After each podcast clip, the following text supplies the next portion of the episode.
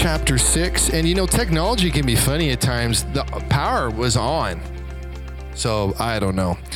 We have a few stories. One day I'll tell you um, one of those stories, but I don't want to open up with that today. But uh, thanks, Mom, for the little direction. We can't hear you.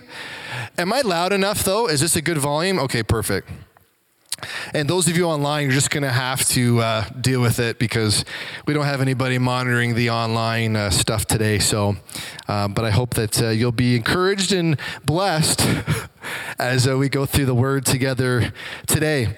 So, let me ask you a question How many of you want life to go well for you? Why not? How about enjoying a long life of promise in the land? Amen. We're going to look at that very aspect today in Ephesians chapter 6.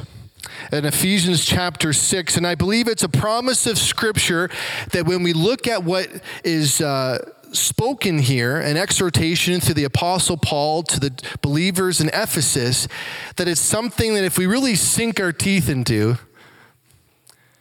when we can align our heart and our mind with the promises that are uh, that come forth in this part of the passage of scripture that it'll really minister to us and we will see this promise being unleashed if you will in our life. We'll experience the many blessings of god even in the midst of challenge and difficulty before I get into this chapter, there's this quote that I want to share, and I think we'll have it on the screen in a second. It says this Living busy and productive doesn't give you your worth, living for God does.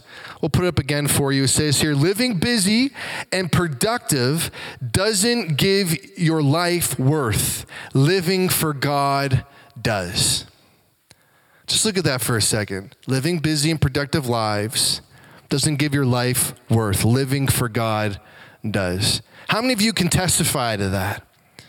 Amen. I know one, you know, when you really step back and look at the days that have passed, you can surely say, Oh, amen. I can see how that definitely is true. But sometimes in the present, for many different reasons, we may not necessarily see it because we're not living it.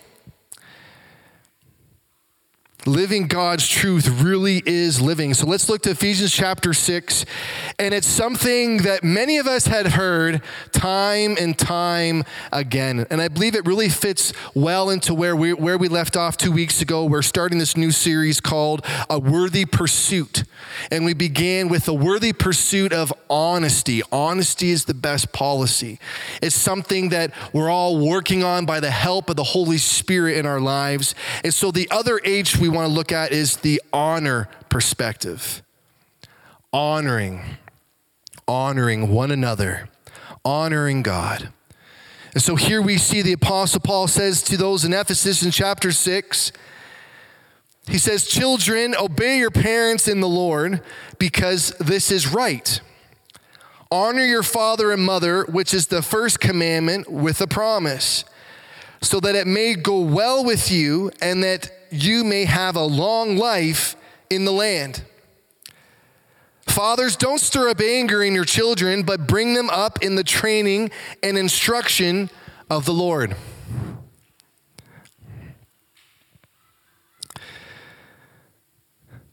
As you heard those words being spoken, as I read them to you, there's many things that went through my own mind.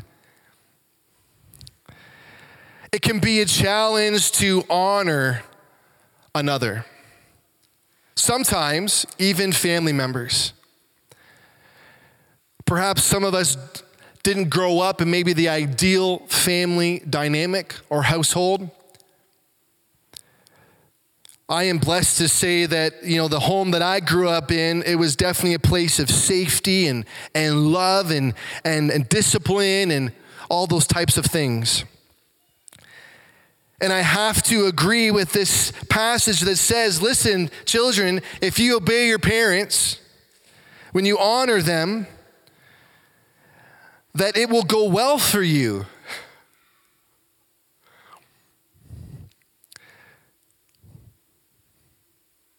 it will go well for you. How many of you have had difficulties at times with your own folks?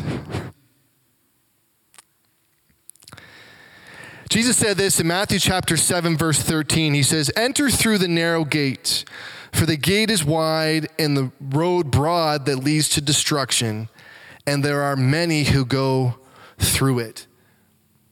In this life, there are many promises and blessings of the Word of God that if we truly walk in them, at times it can seem like the narrow way will experience life and blessing. This is something that we see in our own life that honoring our fathers and mothers is not the norm in society today. It's definitely not the norm in culture. Just ask any teacher today just seeing how things have changed, more than likely because of dynamics at home, there's a great level of disrespect in the classroom, let alone at home. And again, it's some, some people don't have ideal situations and setups. But I just want to look at the word honor for just a moment. The definition is helpful.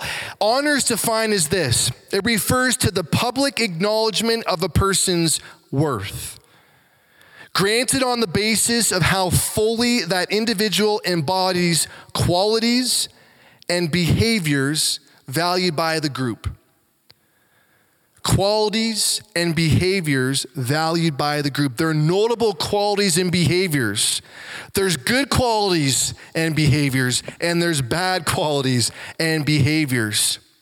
And here, this definition shows us that we can run and listen to different voices that will try to tell us, well, this is something of honor, this is good, and this is bad. And we're living in a time in where bad is called good and good is bad. In many respects, in talking to a few teenagers a few weeks ago out on the, the schoolyard out by HT, you know, they're talking to me about how their, their family units are very different from what I grew up with. At times, they feel like they're not supported at home, ostracized, or there's an immense amount of pressure put on them and they can't thrive. And there's many of those statements I just couldn't relate with. Growing up, as I said earlier, it was a home that was safe, and I could feel the tangible love of my parents. Now, don't get me wrong, there are times where my parents will come alongside me, and I shared this a few weeks ago that when I did something that was unbecoming of the Pierce name, or especially as a Christian, I would hear. I would hear from my dad or my mom come alongside saying to me very simply, That's not the way that we live. And there's times, gently, my father, I remember him would come alongside me and do a little bit of a course correction in my life. But when he would speak to me and share those reassuring and correcting words, in the moment, I didn't want to listen. And yet, when I take a step back now and I think back on those days of my childhood, I am tremendously thankful for that support, but also the discipline and as I look back at it, I can see in how, even though it was tough at times, when I aligned myself with the correction that was coming down the line, that I definitely saw blessing in my life. And so I just want to turn your attention just to a few little points to look at here this afternoon.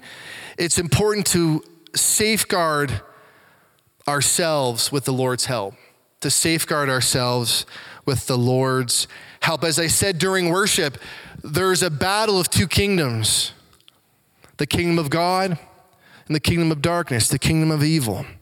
There's different paths, there's different avenues that we can take. And whether it's the Apostle Paul or, or Peter, they align with the teachings of Jesus who said that we are salt and light. We're meant to be different. We're meant to live different. In fact, our life is meant to be distinctively different. And I wrote this little point that's going to be a, a launch pad, if you will, as we look at the rest of this passage. Is point number two is this as we safeguard ourselves, salvation initiates life transformation. Salvation initiates life transformation. Perhaps, like me, as you read this passage, you think this is a tall order to love one's parents, to honor one's parents or even to honor anyone. It can be a tall order at times. And yet this is the promise of the word that when we come into faith with Jesus, that he leads us in that transformation. As it might seem difficult and sometimes impossible. What I love about looking at this passage of scripture in Ephesians 6 is that Paul is talking to the believers in Corinth that got many things right, but they also got other things wrong. They're just like us. They're flesh and blood. They had real struggles, they had real problems. The church was growing in many respects, but was being attacked in many respects as well. And they needed to band together to affirm the importance of honor within their circle. Because again, as we looked at that definition, there will always be different groups in different camps that will dictate what is right and what is wrong. So let's look at verse 1 through 3 a little more closely. Paul is referencing here right in the beginning children, obey your parents in the Lord because this is right. Honor your father and mother, which is the first commandment with the promise. The Apostle Paul is referencing Deuteronomy chapter 5 through 16. It's the fifth commandment of the Ten Commandments. And I know many of us have read the Ten Commandments, and you look and see it's a pretty extensive list. And at times, some would say, well, honoring your father and mother really, in many respects, should be at the top because that's where life begins as you're, you're raised and reared in the home. Everything else will follow suit in many respects. But here, Paul is rightfully encouraging the family unit, the family dynamic, the importance of children obeying your parents. And parents, it says in verse 4 Fathers, do not stir up anger in your children. Now, as I was reading this, I wrote down a few things, and just to, you know, for sake of time, just to share what I wrote here, I said this honor is not bound to a select few or certain people of a certain social status or club. It's for all of the Lord's creation. You and I are partakers of the kingdom of light. We're meant to be fruit bearers, that salt and light. This honor is not supposed to be out of a place of obligation, but rather of a loving duty. Have you ever heard it that way? That when you honor someone, when you honor the Lord, it's a place of loving duty? Duty. That's a word that I remember hearing when I was younger. You don't hear it that often anymore in the church, I have to say. But as Christians, this side of salvation, there's a duty that we have as Christ followers. And so Paul is speaking of this duty, if you will, of children obeying your parents and fathers not stirring up anger within your children. Now, I spoke of my own family dynamic and seeing how I saw this modeled in my life. I saw, um, you know, my parents in the workplace. They didn't always have very agreeable colleagues, and they did. They had great working relationships, but there's times when you don't necessarily connect with people on the same level. Not all the time. And sometimes it can be a real labor of love. And yet I saw with my own eyes because I went to the school my own father taught at, and I saw how he engaged with other teachers. I saw how he engaged with other people, and even his boss, his principal. And I saw how he, he lived a life of honor. I knew how he treated me at home, but seeing how he treated others out in the public space really impacted me. We've heard many times different speakers and preachers would say, you know, uh, share a story how a, a father or a mother might say, Well, do as I say, not as I do. But I'm thankful in many respects that I saw my own father living that example. Jesus says, if anyone wants to follow me, pick up your cross and follow me. Sometimes it's a struggle. Sometimes it is a, a sacrifice because it calls us to do things we might necessarily be comfortable doing or want to do. Honoring our parents, let alone honoring others, can be a difficult task. Check out Colossians chapter 3, verse 20. It says this Children, obey your parents in everything, for this pleases the Lord. Fathers, do not exasperate your children so they won't become discouraged. How many of you had well intentioned parents and yet maybe at times were a little too tough, perhaps? Here's a great example do not exasperate your children. Do not exasperate your children so they won't become discouraged. We make mistakes. Even as, even as a parent myself, just this weekend alone, when Megan leaves the house, it's like the kids think it's like free range or something. They just go and do whatever they want. And not that I'm not a one of discipline, I definitely am, but they test the boundaries. My own son really tests the boundaries. He's a little locomotive. He's only three years old, but he tests the limits. Yesterday, I had the fences all bound up. I had twist ties over the locks, even, and he found a way to sneak through. He's found his way over the neighbor, talking up a storm with our neighbor next door. And I'm out, you know, I'm working on the message and I'm looking out in the backyard. I'm thinking, where's Jackson? How do you get out of here? It's all bound and the gate is closed. Well, he found a way. I go outside, go from there, I see, yep, sure enough, he's chatting away with my neighbor and he's having a great time. He wasn't in danger. And I came out there, of course, and I'm like, Jackson, what are you doing? How did you get out? really? And what's funny is, I'm working on this message. And I'm thinking, honor your parent, Jackson, with forgetting verse uh, 4 Fathers, don't stir up anger in your children. He goes, Oh, I'm talking to my neighbor. I'm, I'm not kidding. He uses this is his vocabulary, okay? I'm not exaggerating by any means. And this was really for me a practical illustration of this very passage.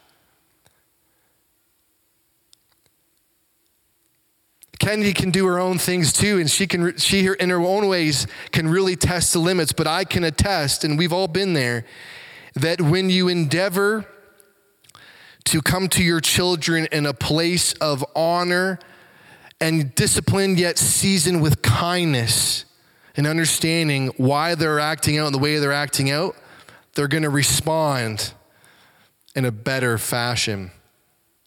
And so, believe it or not, about 35 to 40 minutes later, Jackson got out again. And this time I actually made it to verse 4 in my preparation time.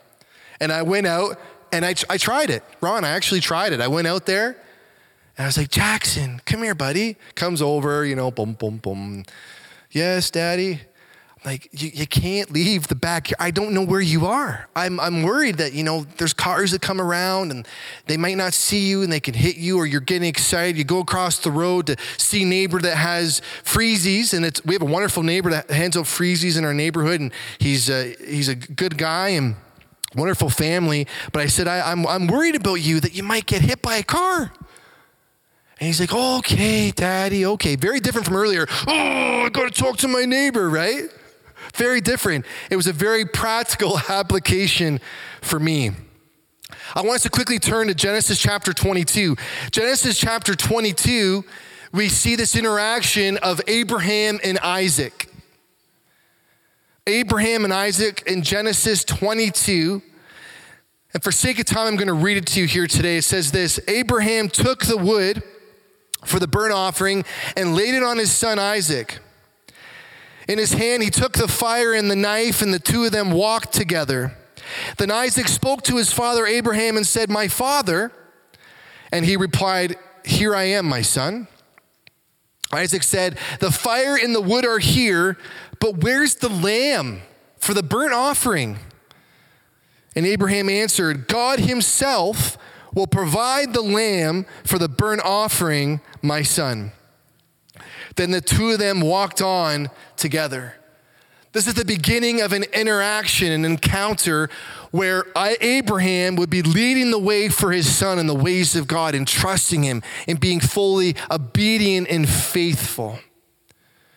Here as they're bundling things, they're preparing to go to give sacrifices they were accustomed to doing of, of uh, shedding blood of an animal for forgiveness of their sins and, uh, and paying homage to God in heaven. That as they're going there, you know, children are very resourceful. They're able to notice when things are a little awry. And Isaac notices, well, where's the sacrifice? We have everything but the sacrifice. And here we see in this interaction the answer. He says, Well, God will provide the lamb.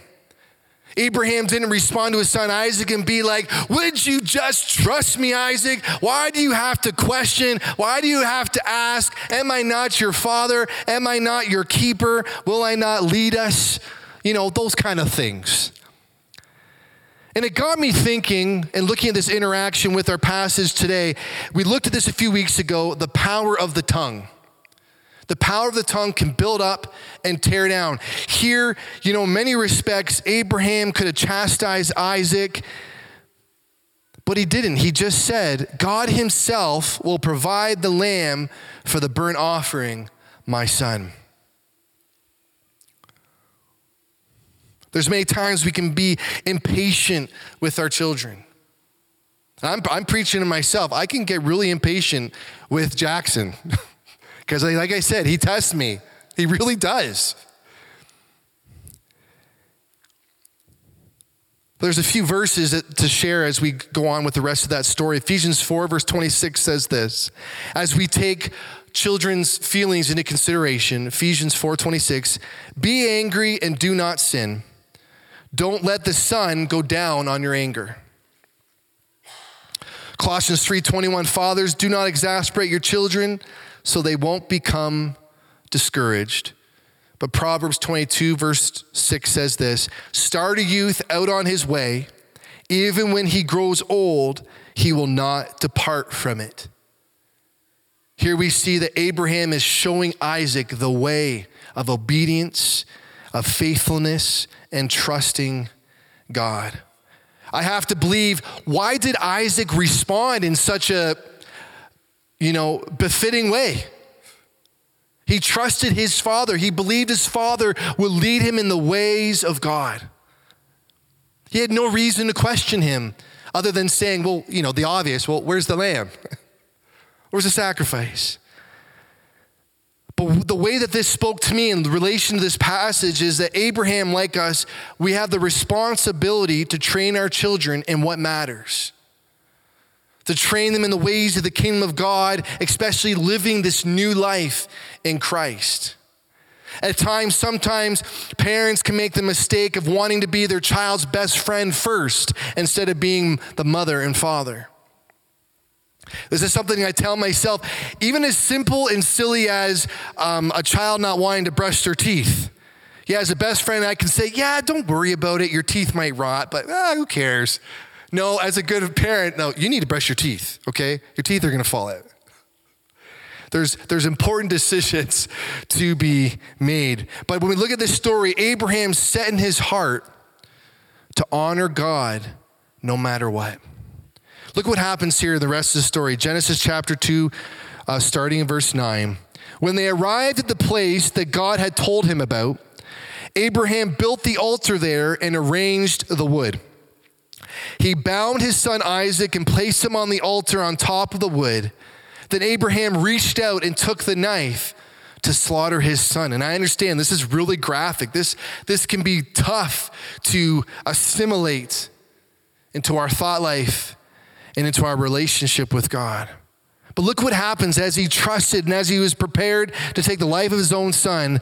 It says here in verse 11, But the angel of the Lord called out to him from heaven and said, Abraham, Abraham. And Abraham replied, Here I am. And the angel said this Do not lay a hand on the boy or do anything to him, for now I know that you fear God since you have not withheld your only son from me. And Abraham looked up and saw a ram caught in the thicket by its thorns. So Abraham went and took the ram and offered it as a burnt offering in the place of his son. I can't begin to imagine what this exchange was like, what this encounter was like. One being willing to give the life of your own son, the next to actually prepare yourself to take that life. But then in the whirlwind of it all, an angel shows up and says, Abraham, stop. We know that you fear God. And then the ram presented itself. This showed firsthand Abraham's faithfulness, his obedience, and guess who was watching through it all? Isaac. Isaac was watching as his father was obedient to do such a difficult thing. And growing up for me and, and living in a world, even being born 1985, you know, sometimes you wish you go back in time. The world was very different even then to today. There are many things of, the, of values and morals and ethics that were more prevalent in the family units and dynamics than they are today. And yet, in that moment, in that present age, in that present time, there were difficulties for parents. Many of you can relate. And yet, I saw again my own parents living and trusting, endeavoring to be faithful in their witness, not necessarily, definitely not getting it right all the time, eh, mom? But I saw the, the determination to want to honor God. And so, just like with the Abraham and Isaac story, we see how this exchange, this encounter, really did impact Isaac. And I have to believe that the life that we live, the examples that we leave for our children, maybe even as grandparents, make no mistake, you're leaving an impact. You're making an impact. It could be as simple as going to church on a beautiful day. It could be as simple as opening the Bible and taking time to read the word that Jesus says will never fail. That's the very life, the, the bread, that if we consume it, it leads us in the way of life. And yes, sometimes I love watching a good Netflix show, but there's times where we prefer maybe to set aside the time for that new series on TV than setting aside time to get into the Word to read it, to digest it. And I had many other notes to share with you this afternoon. One on the aspect of how could God, if God is loving and caring, how could he expect Abraham to sacrifice his own son? What kind of God would do that? And so, just for a few moments, just to, for sake of time, I want to look at a few of those uh, thoughts that might be going through your mind because every time I read that encounter, that story with Isaac and Abraham, if you're not in the place of reading the word and praying, you can get confused. You can think like, "Whoa, this seems really barbaric." Like, and then you can start going through scripture and listening to the voices out there that believe that God was a God of of uh, a real anger and a, and a wrath who just wanted to pillage and destroy nations. But here we're showed in Deuteronomy chapter 12. So we're just a little side path just for a moment. A side note on child sacrifice. You see, in the land of the time, child sacrifice was very real, not for the people of God, but for people of other religions. It was important to them. And God instructed Moses to instruct the people to not be like them. In Deuteronomy chapter 12, verse 31, it says this You must not, sorry, you must not do the same to the Lord your God because they practice every detestable act, which the Lord, capital Lord Yahweh, hates for their gods. They even burn their sons and daughters in the fire to their gods. Be careful to do everything I command you. Do not add anything to it or take anything away from it. Check this out. When the Lord your God annihilates the nations before you, which are which you are entering to take possession of the land, as you drive them out, be careful not to be ensnared by their ways after they have been destroyed before you. Do not inquire about their gods, asking, How did these nations worship their gods?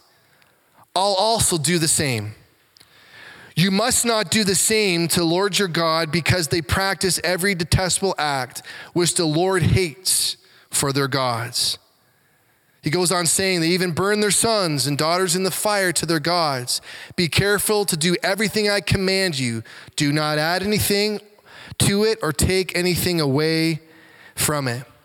And sometimes you can get lost in that space. And if you only read one verse out of a story, you could say, well, God is sanctioning child sacrifice. He's not.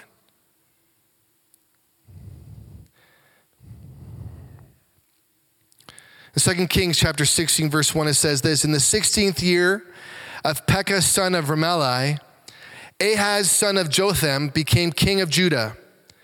Ahab, oh, sorry, Ahaz was 20 years old when he became king. And he reigned 16 years in Jerusalem. He did not do what was right in the sight of the Lord his God like his ancestor did, David, but walked in the ways of the kings of Israel. He even sacrificed his son in the fire, imitating the detestable practices of the nations the Lord had disposed before the Israelites. These were practices and things that God told his people do not have any part with. And yet, we've seen throughout history I wish we could say it's only in the time of Israel. Even today, even as believers and people of God, we interchange, we entwine our, our ways and our values in that with things of the world. And we sometimes get them a little crossed. It says this Deuteronomy 28, verse 53. If you only read verse 53, watch what happens. You will eat your offspring, the flesh of your sons and daughters, the Lord your God has given you during the siege and hardship your enemy imposes on you. This is the one verse that's been used regarding that God sanctions child sacrifice. But you can't just use one verse. Just like we don't just use Jeremiah 29 11, for I know the plans I have for you, declares the Lord plans to prosper you, not to harm you, plans to give you hope in the future. We have to understand the whole passage that's relating specifically to Israel at a place of being in exile, but God would not leave them in exile. He would bring them through and out of exile to a time of promise and blessing. And we can take that here to today that God, yes, still has a plan and future for our lives. He's going to lead us in the way of blessing and promise but you have to read the whole story. And so, as we read the whole story, check this out as we look at verse 45. This is regarding Moses sharing if you do not follow the ways of God, you're going to experience difficulty. In verse 45, it says, All these curses will come and overtake you until you're destroyed. Since you did not obey the Lord your God and keep the commands and statutes he gave you. These curses will be a sign and a wonder against you and your descendants forever. Because you didn't serve the Lord your God with joy and cheerful heart, even though you had an abundance of everything. You will serve your enemies that the Lord will send against you in famine, thirst, nakedness, and a lack of everything. He will place an iron yoke on your neck until he has destroyed you. The Lord will bring a nation from far away, from the ends of the earth, to swoop down on you like an eagle, a nation whose language you won't understand. A ruthless nation showing no respect for the old and not sparing the young. They will eat the offspring of your livestock and your land's produce until you are destroyed. They will leave you with no grain, no wine, fresh oil, young or your young herds or newborn of your flocks until they cause you to perish. Now we're at verse 52. They will besiege you within all your city gates until your high and fortified walls that you trust in come down. They will besiege you within all your city gates throughout the land the Lord your God has given you. In verse 53, and you will eat your offspring, the flesh of your sons and daughters, the Lord your God has given you during the siege and hardship your enemy imposes on you. This situation, this circumstance was because of their disobedience. That God used the means of another nation to come and bring about judgment, but also their own retribution. And so I say all that to say this that as parents this side of the cross, this side of the blessing of Christ, you said, I did not come to abolish the law, to fulfill it. Christ fulfilled all the requirements of the law. paid the death that was required, shed the blood that was necessary so that we could be redeemed, we could be forgiven. And what I love about the words in Deuteronomy, it tells us in Deuteronomy chapter 6 and also in 9 that God says that I redeem your children. I will redeem your children. So, case in point, when Abraham took Isaac to that altar and saw what Abraham was prepared to do, he corrected him and showed him, This is not my way. I am truly different from every other God that you've heard of. I do not require the sacrifice of your children. And he provided the sacrifice. And this is something that Isaac needed to see. This is something that uh, um, Abraham modeled for Isaac on that journey up the mountain. Because remembering the words that would come long after by Moses, it says this Listen, Israel, the Lord your God is one. Love the Lord your God with all your heart, with all your soul, with all your strength. These words that I'm giving you today are to be on your heart. Repeat them to your children. Talk about them when you sit in your house and when you walk along the road, when you lie down and when you get up. Bind them as a sign on your hand and let them be a symbol on your forehead. Write them on the doorposts of your house and on your city gates. And so there's the promise that when we honor God, when we honor our parents, and parents, when we live a life in a way that we don't stir up anger within our children, we're going to see this life transformation occur. We're going to see them walk in the ways and the truths of God. The story could have gone very different direction had Abraham handled it any differently. And I'm not sure if there's any of these points that I'm connecting um, with you here this afternoon. This is, for me, a tough passage to look at and to preach from. One, because I'm preaching myself and how I relate to my own children. Number two is looking at that it's this life of being a believer, it's not all, you know, a fairy tale. It can be tough business at times.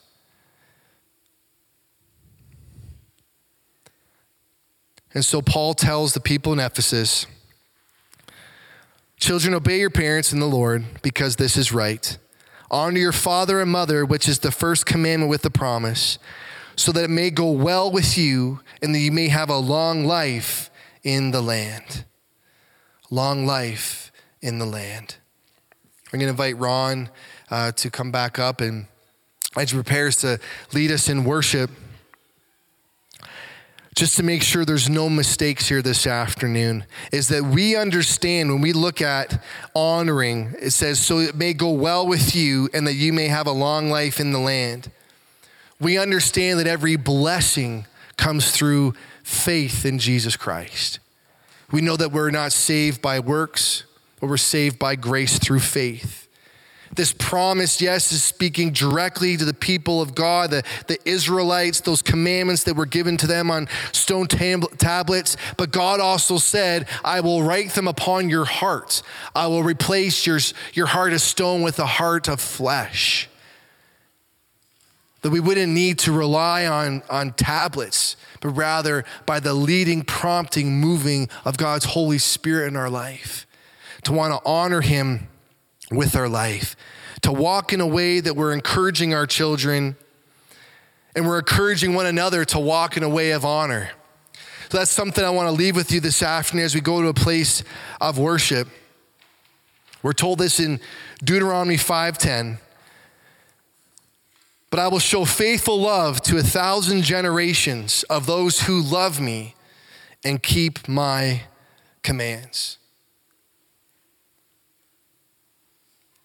Never underestimate the impact that you have, the impact that you can make in your family um, relationships and with all people in that regard. Let's pray. Heavenly Father, I thank you for your word. I thank you that, you know, even as simple as it can sound, honor your parents. Parents, do not stir up anger in your children. but train them up in the instruction of the Lord. Father, it can seem so simple and yet can be difficult at times.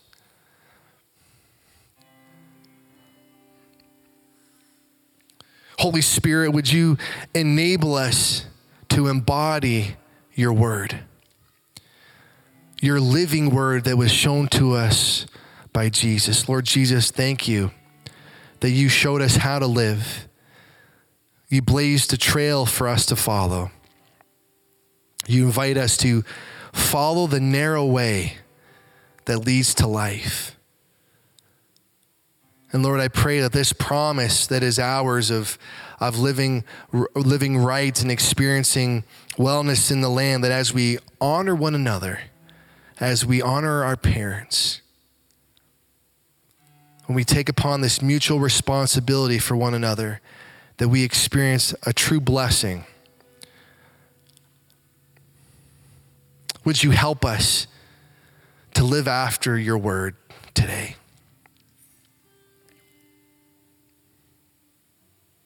Help us to write these words on our hearts, to talk about them even when it's uncomfortable, especially when it's unpopular. Help us that we will be living examples for our children, for our grandchildren, and for our families. Thank you, Lord, that you love us so much you provide for us.